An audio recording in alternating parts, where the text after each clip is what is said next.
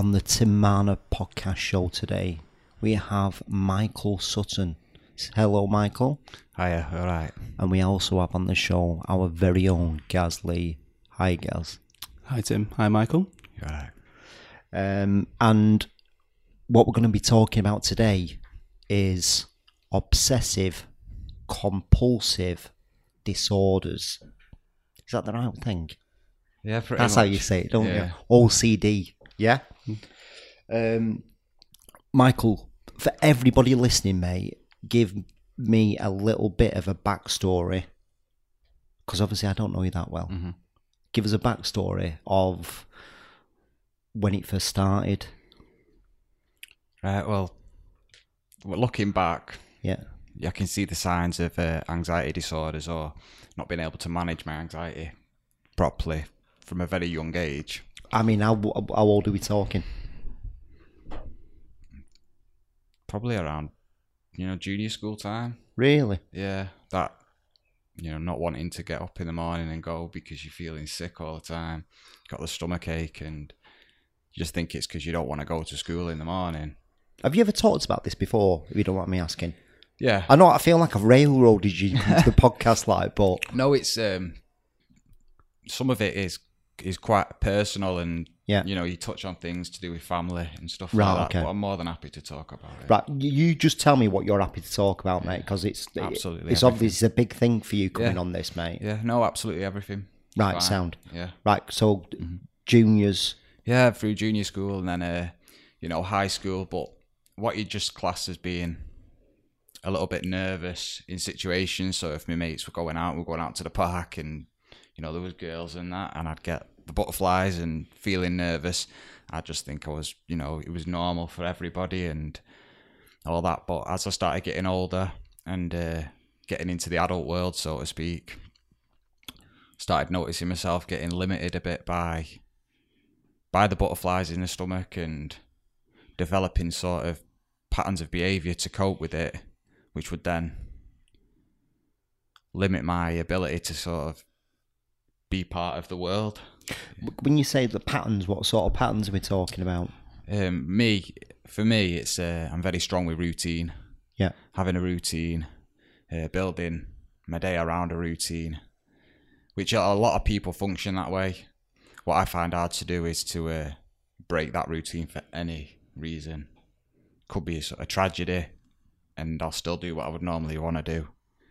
Um, could be an offer of something, something like this, Yeah. and I'll build my day around it so that I can still do what I want to do and make sure that it doesn't affect my general routine too much. What happens if you break out of that general routine?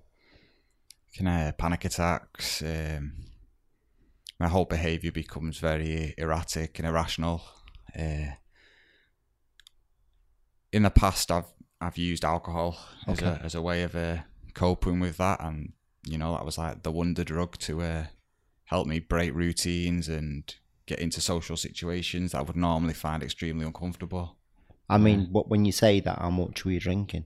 Oh, I was uh, enough that I'd had to detox twice. Really? Yeah. So uh, just take me back to like junior school, and you got butterflies in your stomach about girls and stuff, and then these patterns we were talking about. Just, just, just explain that to me. Yeah, it was. Um, you know, I'd always be really critical of myself. Things had to be perfect.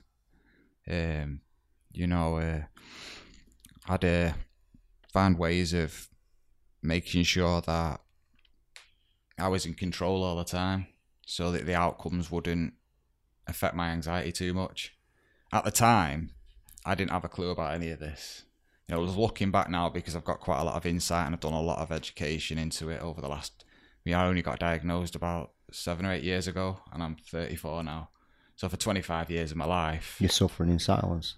it was there was a lot of I'd say bad behaviour. There was a lot of behaviour that was stemming from certain issues and certain problems. Can you give me some examples just so I can sort of like put it in context? Because, like I said, Yeah. I don't know you that well. No. It's, it's really interesting to me. Yeah.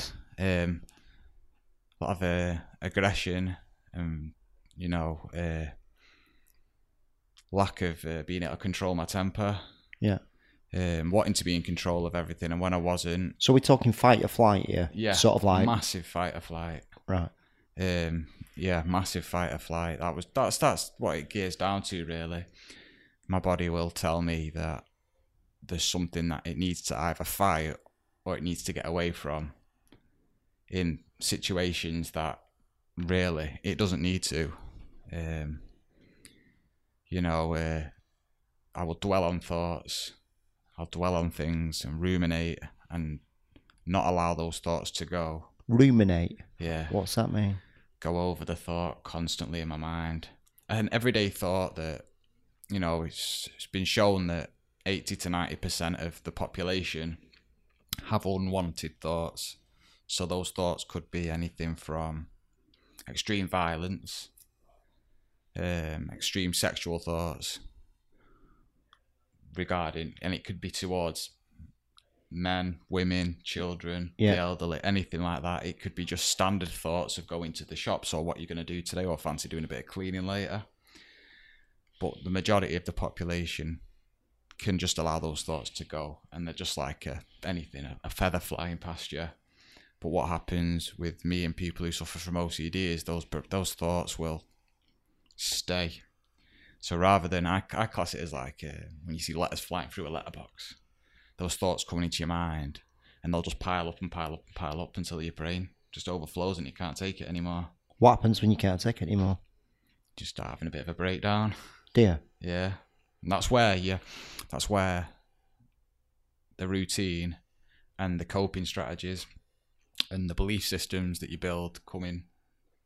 So I know that if I decide I'm going to do a bit of cleaning later, my idea today was so I won't be nervous about this. Yeah. I'd clean my house this afternoon. Right. So all I'm thinking about is the anticipation of doing my cleaning. So it's took all the nerves away of doing this. Mate, right. So although it's it's not the helpful sort of coping strategy because I'm going to be going and acting on Right. the the cleaning ideas, Yeah. it's it's helps to cope. So you build a routine and a lifestyle, and you learn ways of of using that routine to help you through things that are usually hard for you. So I might say, right, every Friday I'll clean the house. I'll go to the gym every morning. I'll be there at seven and make sure I'm finished by about nine. And I'll do and I'll have my dinners. So I'll make sure I get decent amount of food in me each day, specific times every day, and I'll stick to it religiously. My dogs will get walked the same number of times every day, regardless of the weather or how ill I am or how I feel or how they feel. And it's it's it's doing that.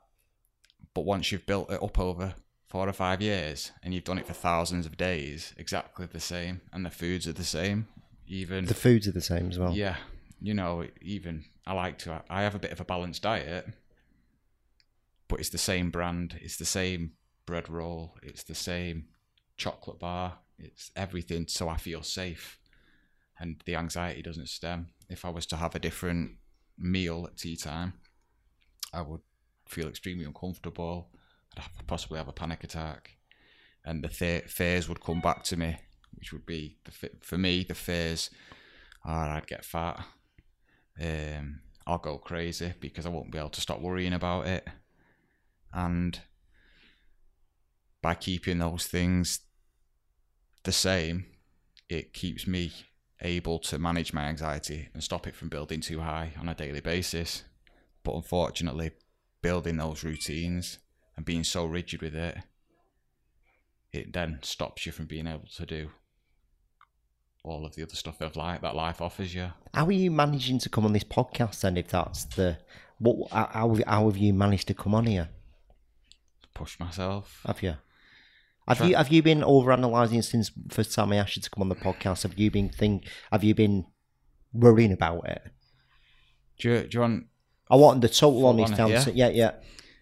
first? It was like you said. Uh, you didn't want me to be coming in the gym worrying about saying whether I wanted to do it or not. Yeah. And when you said you weren't, you know, it was no issue. It was, you know, it made me feel a lot more comfortable. And then obviously two days later, the next time I saw it, it was like, I'm doing it, I'm doing it. And I was waiting around and thinking, planning how can I get around my day and what should I do. So I spent about three or four weeks planning in my mind about what I was gonna, how I was gonna negotiate the day. And uh, one of the strategies was I go all, all or nothing, black or white thinking. So it was either going to be 100% I was going to have a total normal day and I'd say, no, I didn't want to do it. Or I'd go all out the other direction and have a completely mixed up day where I do things at different times and try different things and then have a fresh start tomorrow Right. and start back on my normal routine. Right. What I'm trying to do is have a bit of a mixed up day, but not have a fresh start tomorrow. Okay. So it's but yeah. But the last couple of weeks, I was trying to take a step back because I like to be in control. So Yeah. it's like, right, well, what time are we going to do this? Okay, we'll do this at this time, and then I'd be like, okay, I'll do yeah, and to make sure that I can kind of it's manipulation in a way of manipulation a situation, manipulating a situation to fit how I would want it to be. Yeah. But it makes it hard then because not everyone's always the same as me, and not everybody structures their life like that. People are laid back. But for me, I find it quite hard and it can make you a bit bitter and and angry. You know, if, if I'm really serious about something and there's something that is on my mind, but then it it seems that the perp like you Tim quite laid back, flipping heck, you know. One of those guys who's so laid back about it, but I'm really stressed, and it's Yeah. like you know, Yeah. and that's those were the thoughts that were going through my mind. Yeah, cool, mate. I'd, I'd honestly love the honesty. I honestly, I can't say how much I appreciate you coming on and talking it's to me and fine. Gaz, mate. It's, I, I know how. Well, I don't know. I can only imagine how hard it is to come on. But you know, I, like I was, we were talking me and you before. It's you know, at the end of the day, it's if we can just help one person out with you talking about this, um, then it, it's just worth it, isn't it? yeah. I don't mind talking about it at all. It's uh, How, obviously, you've suffered in silence for a long time with this. Mm-hmm. When was the first time that you thought, you know what, um, I can start talking about this? This is going to be helping me talk about it. What help have you had? I've had um through various courses of therapy. I think the one thing about anxiety, and especially anxiety to do with your own your own self, it makes you very self centered. Same with addictions, you become very self centered, and because you're anxious about everything you're doing, you want reassurance. A lot of the conversations you have with people always end up being about yourself and the things that you do and the things you're worried about. So talking about it for me has never been an actual a major issue. Um, once I started really struggling, once I left school and started getting into the adult world and getting into relationships and looking for jobs and things were happening, that's when things started to spiral out of control. When sort of that routine of high school and family life wasn't there anymore, and it was things started to go wrong, and it was on me, and the responsibilities that come along with that kind of put put a lot of pressure on on everybody and uh think when i was about i started you know i was into when i left high school i wanted to join the marines so i got myself fit and i joined the marines passed the selection process and um i didn't continue the training i left because the whole time i was there i thought i was just homesick and I was terrified of leaving home and I wanted to be back with my mum and my dad 'cause I was 17 at the time. So I left and I didn't go back. And then after that, I just thought, oh, it's all right. There'll be something else you'll find to do. You know, you're just homesick. It doesn't matter maybe in the future. And I decided I wanted to uh, do personal training. So I did all my qualifications for personal training, started working off in that. But I started finding it really hard to hold the job down then because I would find it hard to socialize with people. I'd find it hard to kind of had such a negative viewpoint of myself and what other people must think of me. I became very defensive. How, how big is that? What what what people think of you? Uh, does that go through your mind more than anything? Yeah, it's a it's a big thing. It comes along with the stigma, I suppose, of of having a mental health problem. Yeah. um, you know, it's it's one of those things where one of the big triggers for me is if I don't do something, I might a thought might come on my mind, or I might um, see a bit of dirt on the floor, and I'll think I should pick it up and put it in the bin. And if I don't, the initial thought for me will be you being extremely lazy. And if you don't do it, you're gonna get fat, and everybody who knows you are gonna think you just a lazy waste of space because you can't be doing that. You look a mess, Yeah. and then that spirals and snowballs and Okay. becomes bigger and bigger. Yeah. So I'll pick the bit up, but not only does that fuel the problem, because it kind of gives support then to the belief. Yeah. Because I've acted on that thought, it will make that thought and the belief stronger. Ideally, to leave it and just walk walk on. So you, That's you've rumination. basically got in. this bully inside of you. Just keeps bullying Yeah, you that's every that's single yeah, that's the best way to describe it. You have a bullet, uh, you have a negative bully, and uh, he's just super, super strong, super strong, and you can you can do things. I've when I um was about twenty, I was working at a, a shop in the Trafford Centre, and I was into my weights, and I was getting in good nick, and uh, my idea was to go on and do do something like um, you know work with men's health and stuff like that and I was setting up my business, trying to set up my business, doing a bit of personal training, doing dietary, diet, nutrition plans for people. Uh, I got qualified in sports therapy and uh, injury therapy. I did that, and uh, I started, uh, you know, mucking around a little bit, meeting people, uh, meeting women, but things just didn't, uh, like, kind of go to plan, and uh, Why didn't you go to plan? it was just um, you know jobs weren't coming off like I'd wanted them to. Um, I wasn't interested. I wasn't interested. I'd go to places with a really pure mind on what I wanted to do. I'd, I got a job at a gym in Manchester, and I was really into the personal training, and I didn't care. I had to start off at the bottom. I had to do all the grunt work. But the manager said to me one day, you know, if we could make more money being a car park, we'd get rid of all of the gym, we'd knock it down, and we'd become a car park. And I never went back. And uh, you know, I wasn't into it for that. So it was kind of knocking, what, where do I fit? Where do I belong in this sort of world? And uh, I started getting more and more into my fitness, and then the obsessive, um, the obsessive side of it came out. I was obsessed with the training. I mean, at what we're talking, how obsessed? It was it, I'd lost jobs. I wouldn't go to work, so I could work out. If I was shifted to work uh, where I would normally train, then I wouldn't go to work. I'd train. Um, I wouldn't work. I'd just leave a shop floor, so I'd have my meal on time. Stuff. I eat every three hours, but it wasn't a roundabout. It was on the. It was at the right times, the right amount of food each day. Took about over the space of six months. I became more and more obsessed with it um, started isolating myself from people, wouldn't socialise, wouldn't go out, stopped drinking. It was a good thing in the end, but Yeah. at the time, my whole social life went. I didn't know how to speak to people. Um, I was losing weight rapidly because I was expending a lot of calories and a lot of energy. But as the foods just started becoming cleaner and my exercise became more intense, I was just uh, in the space of about seven or eight months, I went from being 12 and a half stone to about six and a half, six stone. And Oh. that's when I started to go to the doctor then. Holy fuck, Yeah. mate. Yeah, that wasn't, it wasn't nice being that, that way. And I was there, I was Mate, there are we for t- a while. is, is- would you say that's your darkest time?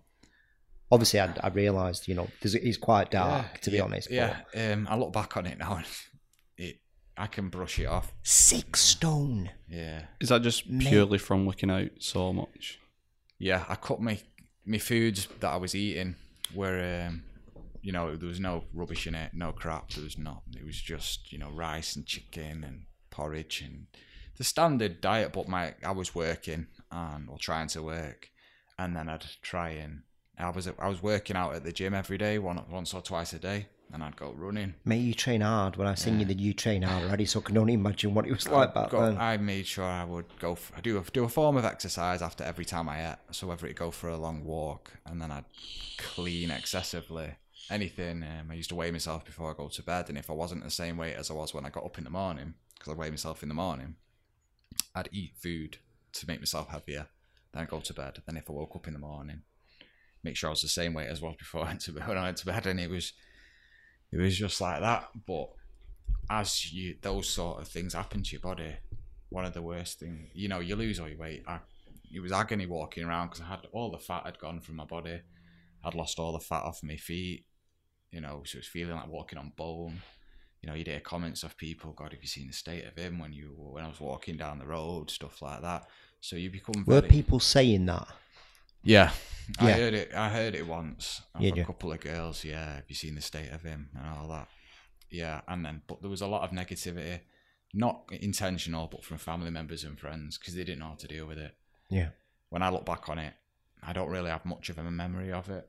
Is it like? I mean, is it? Are we bored of like eating disorder there, or what's? Yeah, I um, they couldn't, we couldn't really get an understanding on it because when I went, I I got sent to an eating disorder clinic for anorexia. Yeah. But when I told them what my daily eating was, they couldn't understand it because I was eating a lot more than what the average person with anorexia would have. I was eating five or six meals a day, How, how often are you training at this time? every day, a couple of times a day. A couple of times a day for Yeah. what? A couple of hours each time. Yeah, two or three hours. Right. Yeah, So basically, you're I training was- for training for the full day, basically. yeah. My whole day was was was training. It was only geared around my body. Everything from a walk after I'd have my Yeah. tea at night was geared to stripping Yeah. a bit of fat to a walk before I got up and had my, before I had my breakfast. Everything was geared to being as ripped as possible, and the more weight I lost, the more ugly I thought I was. So then I would train harder to try and change that. That's just a circle, that isn't it? Mm-hmm. Yeah, Going nowhere. yeah, and as you lose the weight and the more negative, you get more depressed. Your mental health totally suffers. So it just becomes a huge vicious cycle, and you end up in a place that's just, you know, I was 23 years old and I felt like I was about 80 or 90 year old walking around to the shops and that and trying to do things and constantly every day just it was a, it was a battle How did how did you um? You, obviously, six stone. You know something's going on. You're suffering in silence. Did you make the choice to do it, or did somebody make the choice for you? What was? I think I I think I'd said I don't want to be like this anymore. And I think my mum had said we need to go to the doctor and see what he thinks. We had a family doctor who was really good, Yeah. and yeah, he was just like, "I want to try you on these antidepressants, Shit. and if I could take you to a, have a fry up right now, I would do." But I was like, "Well, that's not going to happen." But Yeah. my every time I went to a doctor, every time I took a pill or had to have a test done, Yeah. am I going to be able to go to the gym afterwards? That was the first question. I'm okay to go to the gym afterwards. Yeah. So although I was seeking help, it wasn't. I wasn't fully seeking help. It was just more of an appeasement. Or th- oh, I didn't realize how big the problem was. Didn't give any sort of credit to how hard it hard it was going to be to sort of manage it and get over it. What he- uh, what were the antidepressants they give you? Did you take them? Yeah. And yeah. did they help? I think they must have done to an extent. I mean, I've been on medication now for about twelve years.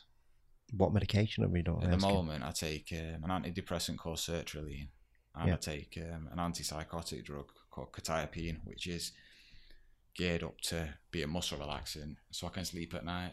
Right. Okay. So I don't feel when I wake up. Um, there's so many thoughts that my my dreams are so vivid that when I wake up, I, f- I feel like I've done a workout. I feel like I've run a marathon when I wake up in the mornings. Really? So yeah, so the idea was to just kind of, it's just sort of stop me in my tracks. Just to give your mind a bit of peace. Yeah, just to slow it down slightly so I can just kind of rationalize things. Sometimes the thoughts are going so fast, you just kind of are acting without even knowing you're doing it because it's going so fast, you just get on to the next one.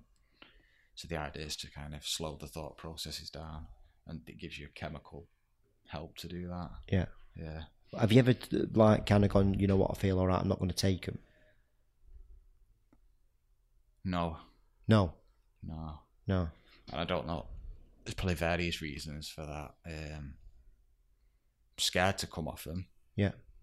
because what happens if I get really ill again? Um, Have they become part of your routine? Would you say now? yeah, yeah. I'm scared to go to bed without taking them in case I don't sleep. Um, also, I think the longer you, the longer you stay sort of on medication, uh, on sickness benefits, that becomes your world. It's hard to think of not having that as that crutch. What happens if I don't get a job next week and I can't pay the bills, that doesn't come into it because every two weeks I get a lump of money in my account. Um, what happens if tomorrow something happens and my anxiety spirals and I can't sleep and you know those thoughts don't come into it anymore because I take my pills. I will do. I will sleep. You know, and But these thoughts used to come into your mind. yeah, yeah, and then also the it's a it's I'll, I've used I use it myself. Um, it's a good excuse to not push yourself. It's a good excuse to not get into the real world and take responsibility, having being ill. You know, OCD is something I'm going to have for the rest of my life, but it's something I can manage. Even if I work hard, I can live a very functional life, and it can be to my benefit. The perfection side of things, the dedication I have to things when I put my mind on it. If I find it the right way to channel it, you know, I can have unlimited, you know, Possibilities, opportunity. yeah. But at the same How have you time- got like this, mate? How, how have you got to be so knowledgeable and so open and so? It's clever the way you're thinking, you know, and the way- and the way you're talking the now. um just just just through reading and not wanting to settle and But have you have you had any help um, from the NHS or anything like that? Have they taught you to, or have you kind of sort of done it yourself? a lot of it's been self-taught and trial and error and you know you the nhs is really good for what it does. But if you're in a dire straits and you're really having a bad time and you go to your doctor and you need help you get put on a six month waiting list. And six months is enough time to people to go beyond that you know? Yeah, so during that time, the only way to do it is to find a way of doing it yourself, whether it be to do something private, yeah. pay for the treatment, or to get researching, get looking, and find things to do. How do you research? Where did where did you go? Uh, the internet, Right. um, other people. What YouTube? What? Yeah, there's um, various websites, yeah, Mind um, .org. They they do uh, different uh, mental health sort of uh, awareness sort of stuff. Yeah. They um, the, the NHS websites for OCD. Just going on Google and typing in obsessive compulsive disorder, and it'll just come up with shed loads of stuff, or anxiety disorders and depression and all that sort of thing. But the one the one thing that was was has been apparent for me and a lot of people, OCD is a very hard thing to diagnose. So more often than not, you'll be diagnosed with three or four, five different conditions before you get diagnosed with obsessive. You just explain disorder. that to me. I don't. I'm not under, sure Yeah. what the first mean. time I went to the doctors, I was diagnosed. Um, I was suffering from depression. Right. Then I was suffering from an eating disorder. Then I was, um, you know, struggling with anxiety and stress. Yeah. Then when I started drinking to cope with that, I was suffering from alcoholism. Yeah. And then when I started seeing a psychiatrist and we put everything together and started looking at my childhood and me adolescence, Yeah. growing up, that's when we start. And I was describing how my thoughts would would manifest in my mind, and how my days were, and the things that would bother me, and how I thought about things. That's when, yeah, you've got OCD.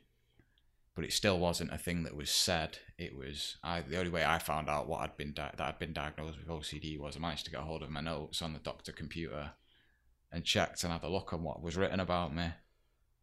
And it's just right. So I've got OCD, right? I know now. I can now I know where to start. Right. You know, I've been going around in circles. And So I mean, been like you said, it's just like you've got these thoughts, right? Okay, I've got depression, got anxiety, I've got this like an eating, but really, what you've got is OCD. Yeah, It's a term that gets thrown around a lot as well, OCD, isn't it? yeah, And We I- said this. We said this today, didn't we? Yeah, because do you know it's like I mean I do things where checking locks, stuff like that, Mm-hmm. and then people say to me, "Oh, "It's OCD," that, but do you know, is it is it not? Is there different scales of it? yeah. I, th- I think, I, I've never ever talked to. I know we throw it around, don't we? OCD because Yeah. you're a perfectionist, Gaz, and you there is traits that, but very minor. I don't think you've ever talked to anybody who's got yeah. Yeah. OCD, if you know what I mean. It is a term that's used a lot, and I think it's um, to get awareness of it. The Can you relate to what Gaz has just said about the door thing? Yeah, yeah, and I've and a lot of people will give an example of them having themselves having obsessive compulsive disorder through doing things like checking door handles. Why is that? What is the checking the door handle? It's it for for various reasons people do it. Um, I've you know, it could be for security reasons. You check the handle, you walk away, and you think, "Is that locked?" yeah. And then you might just get that little bit of anxiety, the Yeah. little Do you feel that, Gaz, when you're doing it? Yeah, it's like the best way I can describe it. I'd say it's sort of like a splinter in your mind, Yeah, and it's like I've watched myself lock my car, and I know it's got central locking, but unless I have that tactile experience that I need to touch that handle, Yeah. then it my mind won't let me not think about it. So then I'll go. I've done it so many times. Go in my house and I try and ignore it, and I go, I know it's locked, and you can't. It just eats away. It doesn't. It niggles. It niggles. It niggles, and then I'll have to go back outside and check my door, my lock, Right. and then go back inside, and then my mind will go to ease then. But that's again one very small thing, isn't it? yeah, and um, you know, uh, do you do? Is it only the once you'll go and check it, or does it tap? Can you repeat that behaviour then? I can do it sometimes, but generally, if I go over and check it once, but there are times where I'll walk away, I'll check it. So, for example, if I know I'm going to do it, I'll get it, I'll check it as I lock it, and then I'll walk away, and then I have to walk back and check it one more time, and then, and then I'm usually okay then. Yeah, it's there's a there's a spectrum with OCD and um, anxiety disorders, and there's minor sort of things that will behavioural traits like that, hmm. and then there's the more extreme where people might do it fifty times and they'll count it and they'll do it fifty times every time. yeah, Um, but it's still acting upon your anxiety. yeah, It's still being manipulated and dictated to hmm. by a feeling, a chemical feeling. There's Yeah. a, nat- a natural feeling. Anxiety is natural Yeah. it's supposed to be there from fight or flight. You know, that's hmm. what it's there for. It's to protect us. But in the world that's been built around us now, extremely quickly, you know, our minds and bodies haven't developed as fast as the world has. Our brains are still functioning. Well, some people's are are still functioning as if we're still hunter gatherers, whereas the world around us doesn't cater for that anymore. We don't need that. We Don't need to be wary of the big woolly mammoth that's going to bite us when we go and get our dinner. Yeah. We don't need those.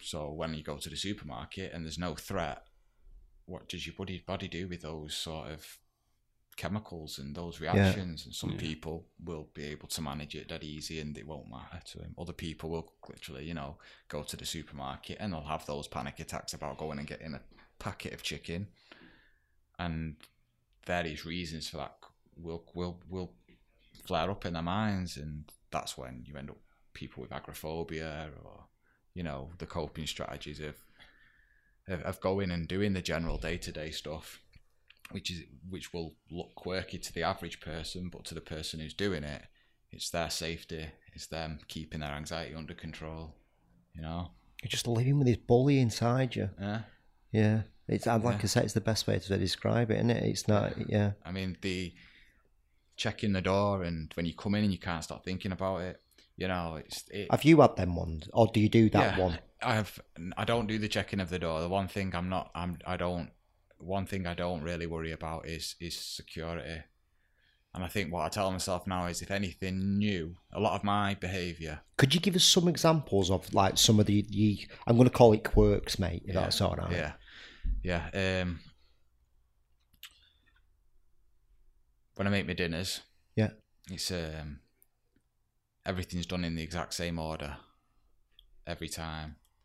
Um, when I change, when I use taps, I make sure they're they're clean, they're turned off.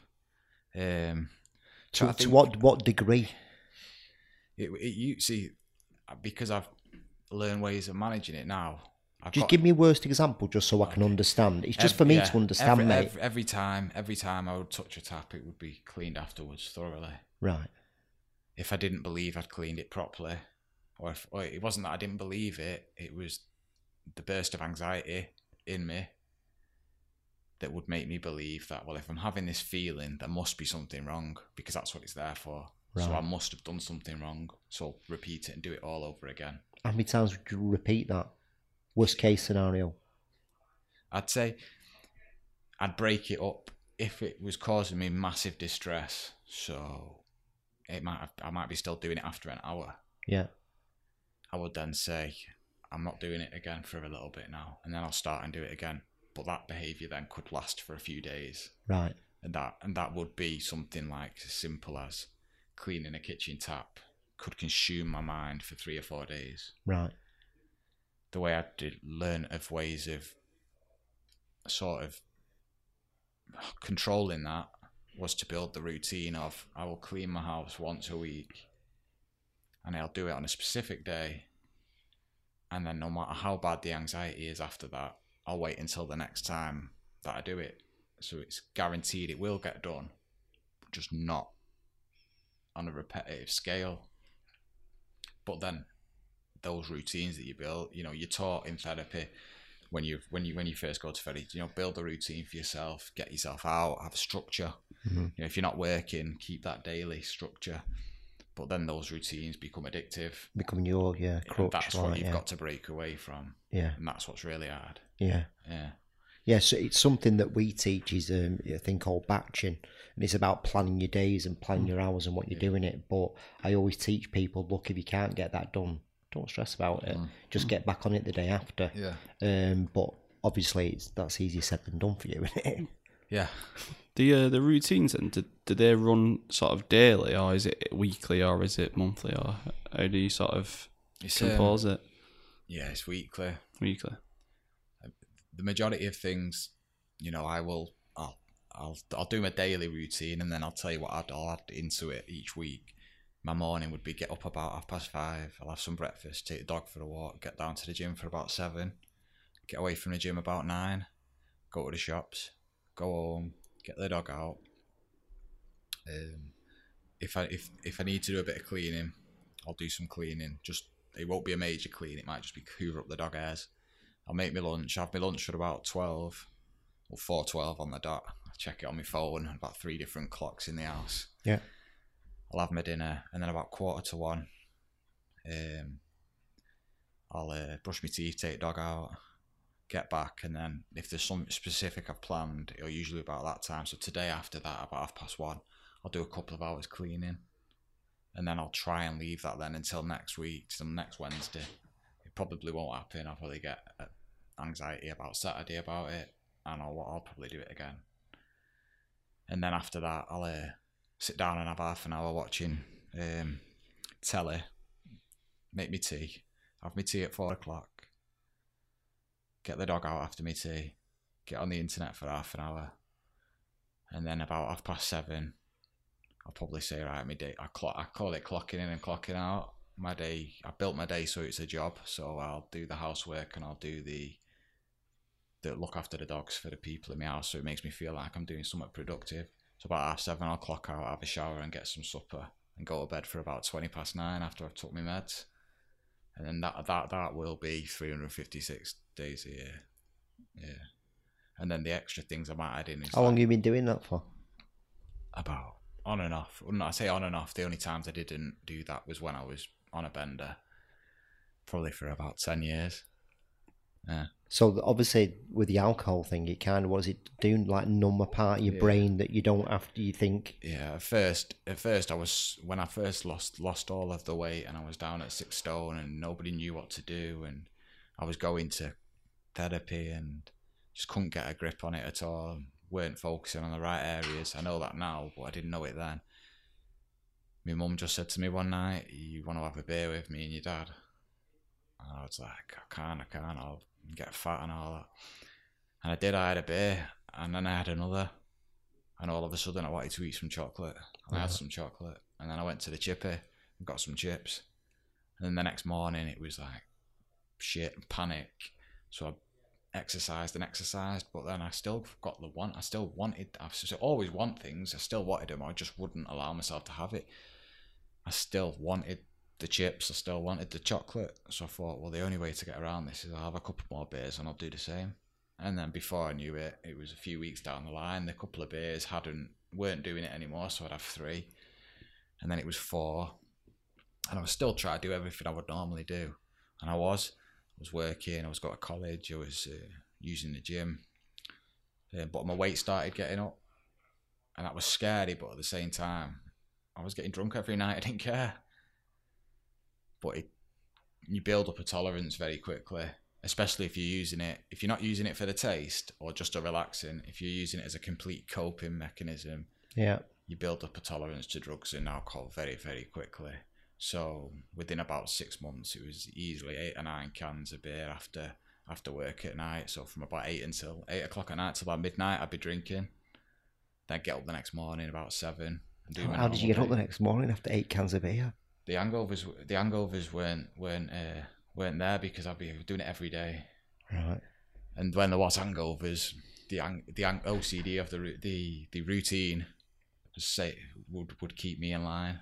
You know, I had to be up at that time. I had to be doing this and that.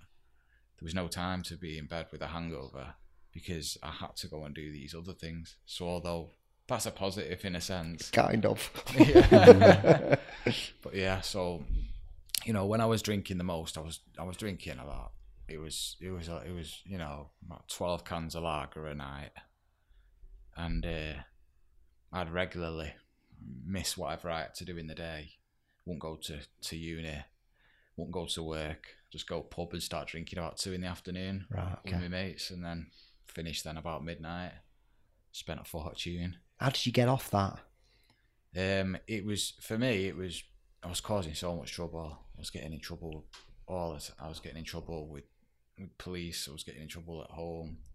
I was getting in trouble with people that I was meeting when I was out. It was causing so much grief that it had to stop. I wasn't ready for it to stop um, because it was the only thing I could rely on. You know, in the end, I was drinking on my own. It kind of became your friend. Yeah, it was my best friend. It was I was I was drinking on my own, everything. It wasn't I wasn't interested. I'd ring someone up and say, "Do you want to go out?" But it wasn't for company. It was just so that I didn't look like a. I could say to my mum, oh, "I'm going out with so and so tonight." If I just went out on my own, I'd get a load of stick off people. Yeah. So it's just a reason to drink. But I would go to the doctors and say, you know, I'm struggling. I need to get off this. So they give me the medication to help me get off it. Which was what? There's um there's there's two there's a one called chlordiazepoxide Fucking hell. which is one that basically. Are you still taking antidepressants at the same time? Yeah, Right. Okay. As well as drinking. yeah. Right. Okay. I, used, I used to take diazepam. Did you? I got that on prescription, Right. and I used to grind it up and put it into my can of lager, and then drink it, just to get off my feet. They were bad times, then, mate. aren't Yeah. they? Bad times.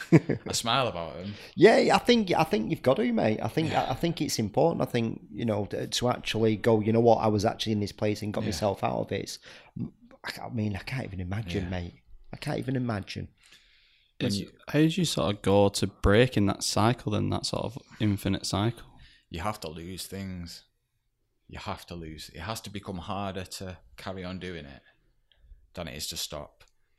So for me, at first, my obsessive beliefs were were suppressed by the alcohol.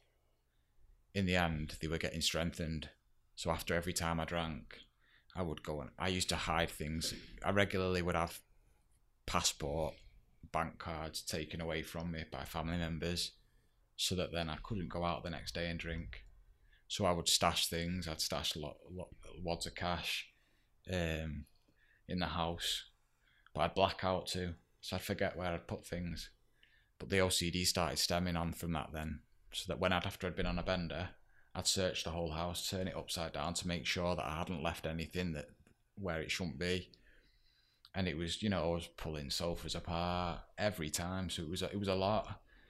And that was when, and I would decontaminate because drinking became such a bad experience. I'd say I'm never doing it again, and I'd get rid of every single sort of remnant of it. So alcohol became the worst enemy when I wasn't drinking. So I'd clean everything, get rid of any form of trace that the alcohol might have touched, so I never have to touch it again. Got rid of all my aftershaves, all sorts of stuff like that.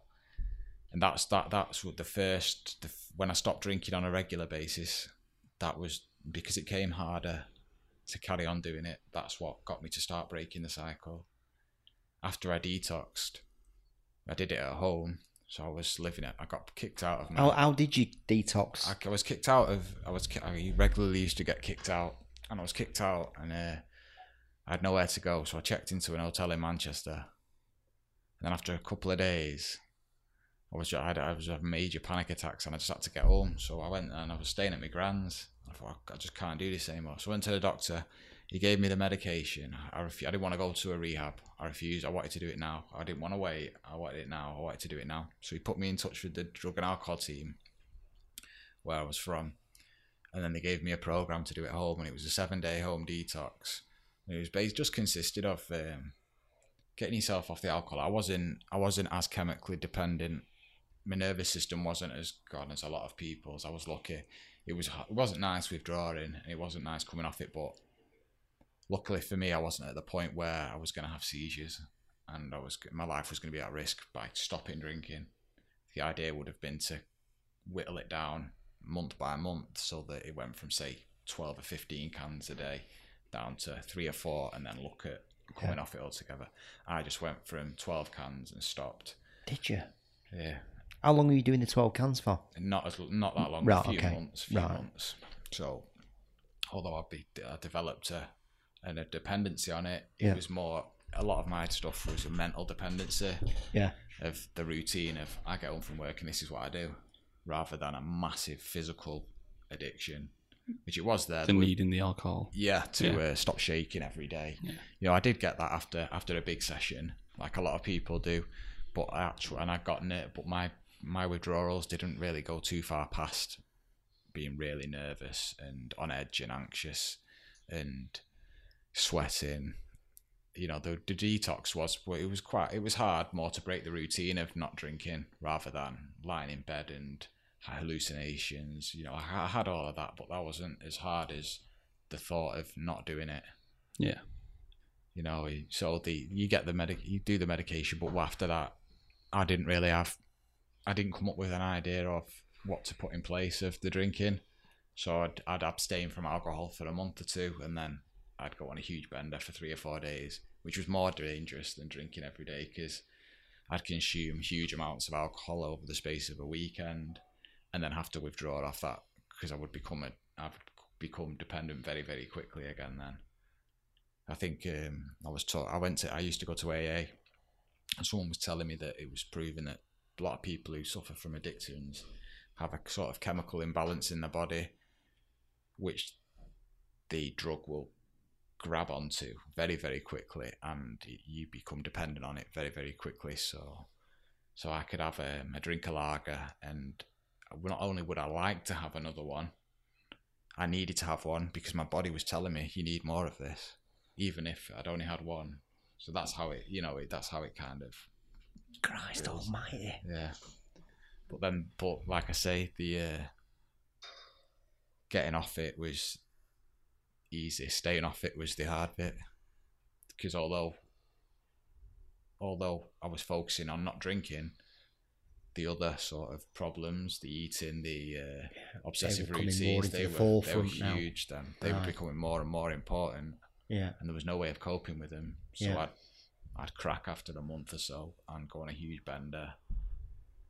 And then my one the, the one pivotal thing I've been sober now for about two and a half years. Um the pivotal thing for me was I moved up here to get away from it all from where, where I'm from. Where are you from? Uh, just by the Trafford Centre Urmston. Oh, okay. Yeah. Yeah. And uh, a lot of my triggers are down there. Yeah. family problems and just uh, where I grew up and I'm haunted most of the time when I go down there oh, yeah I did this here and I did that there Yeah.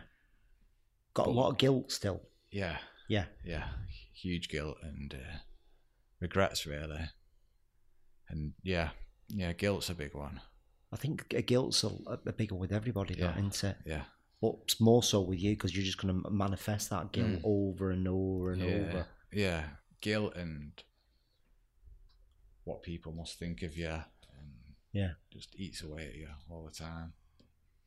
But when I moved up here, I had a bit of a fresh start. My mum had left my dad and uh, was with someone up here, and uh, he's now my stepdad, Yeah. and he's pretty much changed. help- He's helped me change my life massively.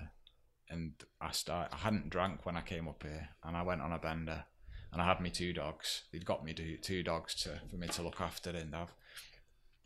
And I went on a bender, and it wasn't planned. I just thought, well, now I'm gonna have a drink. And Dave, me uh, stepdad, he's a you know ex drinker. You know, he knows he knows how it goes, and um, but he he's got it managed now, and um, he said, yeah, just have have a couple, see how you go. But I went straight to the shop and got about 30, 30 beers and a bottle of whiskey, and I just started drinking. And then about two weeks later, I was off. I was off my head for two weeks, and two weeks later, I got a phone call off my mum and said, "Dave's getting rid of your dogs." And that was it. I ain't touched a drink since. And touched a drink, and that was about two and a half years ago. And uh, that phone call, and he's, he's already phoned his brother. They're going to take the dogs. That was it. I was in the car crying, straight back to me, straight back up here to Bolton. Never touched a drop since then. And that was when it was like, right, you got to get your Shit shit together. together, start managing things, start putting things into practice. You know, you have all this knowledge, but you've got to put it into practice. yeah, yeah. So a lot of dark times, but a lot of good stuff as well. When you say dark times on it, mate, I mean, I've got to go there. I've just got to ask because I like being honest. Is uh, I mean, are we talking like suicidal thoughts at points? Yeah, I, can you talk about that with yeah. me? There's there's a lot of thought. I think a majority of people have have, have, have really negative thoughts and thoughts of doing things, and so I will regularly think of things, and it'll just be a thought. Yeah. I've only ever once really contemplated taking my own life, and that was um, get it caused me a huge panic attack because it was shit. You're gonna do this, and I had a huge panic attack, and then I didn't go through with it. And it was, but there's there's lots of thoughts of uh, self harm. I mean, the majority of my behaviour is self harm. Yeah. You know, punishing myself in the gym every day because I don't like the way I look. I don't like who I am as a person. A lot of my routines will be there to destroy destroy myself. Yeah. I don't allow myself to be full up. I don't allow myself to feel happy. You know, I, I self sabotage. So there might be a behavior to do that I know will benefit me in the future, Mm-hmm. but I won't do it properly because it might mean I'll get better then and I might be all right and I might have a good life and I might enjoy things and I don't deserve that. And that's the thoughts that goes through most of the time. And the, you know, the, the thoughts of self, the self harming is very strong. The urge to do it is because you just want things, to, you want a relief. Right. You know, Because I mean, I, I don't know if you listen to our podcast with um, that I do had anorexia nervosa, Yeah. and he and he um, he basically used to cut himself just to take that pain away from there and focus it somewhere else. So when you're saying that, I, I, I, I, I kind of understand. yeah, there's um, you just want it to stop or just get that instant bit of relief, some way of getting it out. There's people who use various forms of doing it, you know, cutting, Yeah. burning. Yeah. He even said one of his he used to use ice cubes, yeah, and old ice cubes because it was that discomfort. anything. Yeah. Yeah. things that could cause you a bit of discomfort. Yeah. You know, when I was when I'd lost all the weight and it hurt to walk, I'd be walking everywhere. Right. You know, I had to feel that pain. Lying in bed at night, absolutely starving, I became it became pleasurable to me Right. because it was that relief yeah, From you're, do, your you're head. doing something Mm. right now. This is how you should be feeling. Yeah, you're just constantly this fucking motherfuckers inside you just kind of going look. yeah. Yeah. So, how, how, do, how do you manage now then? How, how do you, what would you say is the best coping mechanism for you now? Keep for, for- at the moment. Well, let, let's say you're going to get, if there's anybody listening to this who's going through the same thing that Michael's gone through, one piece of advice you give to that person, what would that piece of advice be? have a goal, a positive goal. Have something in your life that is a is a goal of where you want to go, and then build a plan of getting there. What's your goal? At the moment, I'm doing um, I'm doing a becoming a florist. Right, okay. So I'm just starting my level two floristry. I'm also just enrolled on um, a teaching English as a foreign language course. Ideally, I'd like to get that done and get away. And uh, the ultimate goal is to work with um, children in orphanages around the world That's and, cool, though. and give them something. Yeah, that's my goal, and it's the getting there now. That's that, that's got to be the focus. Do you want me to tell you what your goal is? Go on. You should be a life coach. I think you've thought about this already. I think there's a reason you've been through all this shit, mate. And I, I think is you should become a life coach. And honestly, one million percent, all this crap you've been through, mate, don't put it in vain. I, I understand the orphanage, I understand the florist, it's a nice goal to have and stuff, but helping people, mate, is what you're meant to be doing, you know. You come across so well. Every time I've talked to you in the gym, you, you, you're always saying hello to me. You've got such a lovely demeanour about you, mate. I know you've got this guilt going on inside you and you've got all this and stuff, but you've got to put everything that you've been through to use. God has given you, done all this shit to you for a reason. And I know it sounds a bit woo woo and a bit, you know, like, what's it? But you, you're meant to be a life coach, mate. You've been through all this crap for a reason. Don't you think, Gav? I think uh, yeah, everything that you've you sort of experienced is is good for other people to hear. Like, I've not necessarily like me and Tim have listened to it today, and not that we're necessarily struggling with anything, but it's good to see and have that insight, isn't it, into into what it is and just the education side of it for us. Again, when we was talking about the OCD thing, Yeah.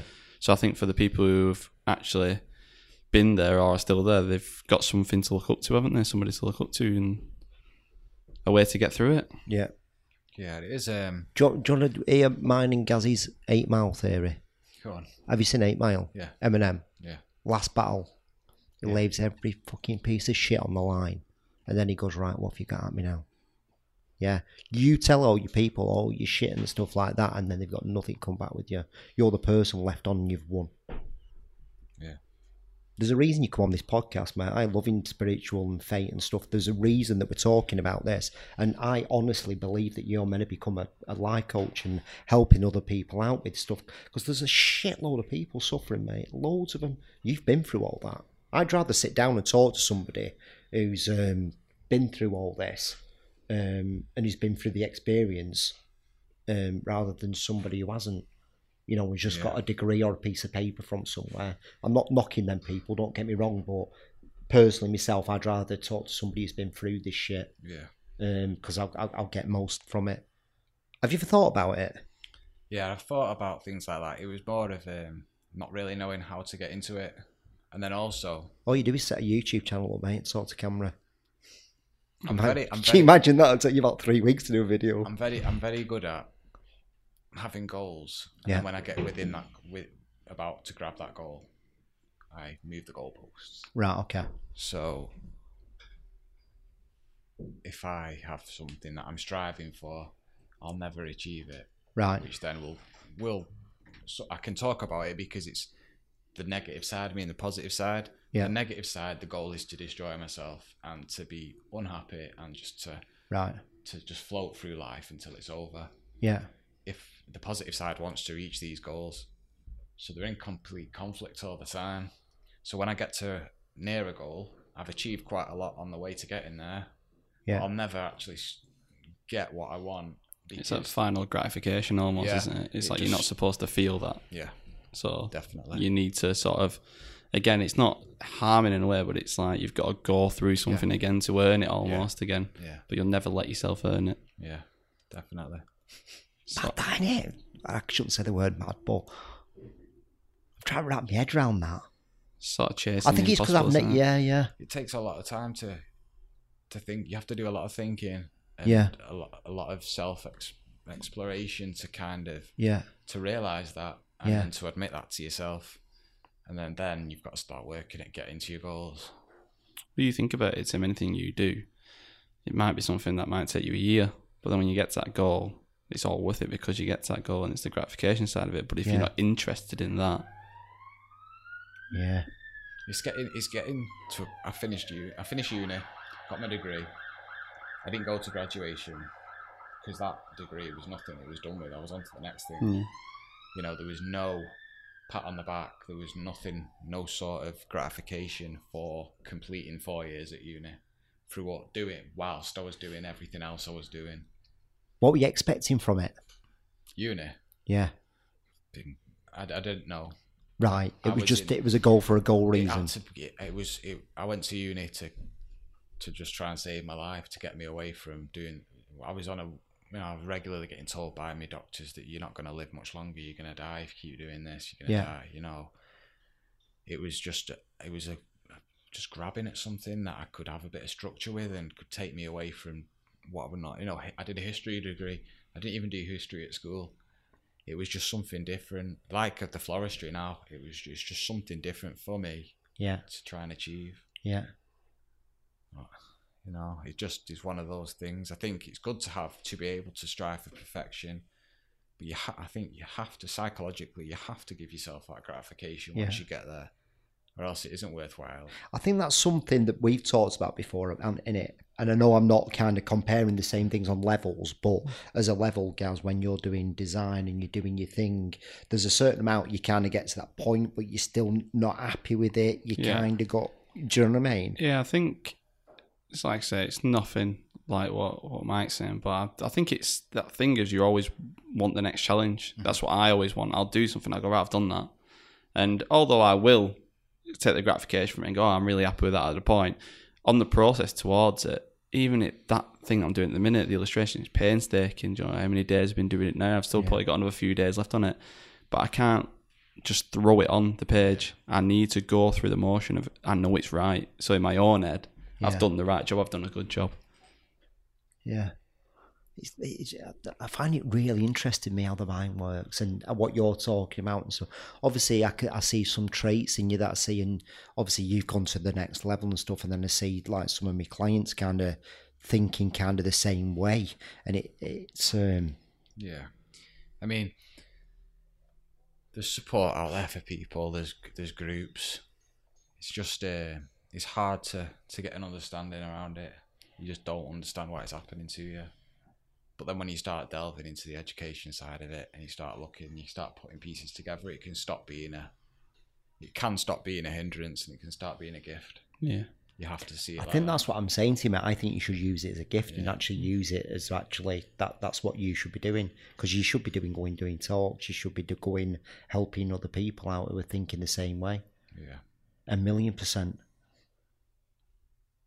I want you to think about doing that, mate. And um, if I can help you in any way, that you come Yeah, in maybe do. once a month and me and you set some goals together, and then maybe you come a little bit accountable to me, Yeah. where we go, right, Mike, this is what I kind of want you to do. Yeah. Are you on the Instagram?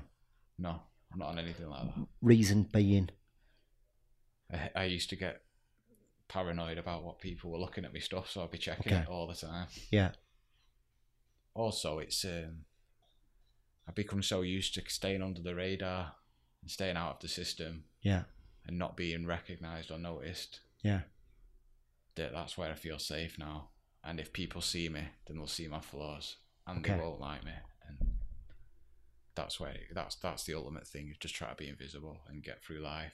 yeah, but I kind of know the other side of me is knows that that isn't the way to go. There's other stuff out there. There's life to Yeah. be enjoyed, yeah. and I do want it. It's just that conflict. Well, mate, that's what. I'm saying. To I will met met that thing with if you go, you know what? Have a think about it. Mm. If you want to, if you want that as part of your goal, I will help you do that.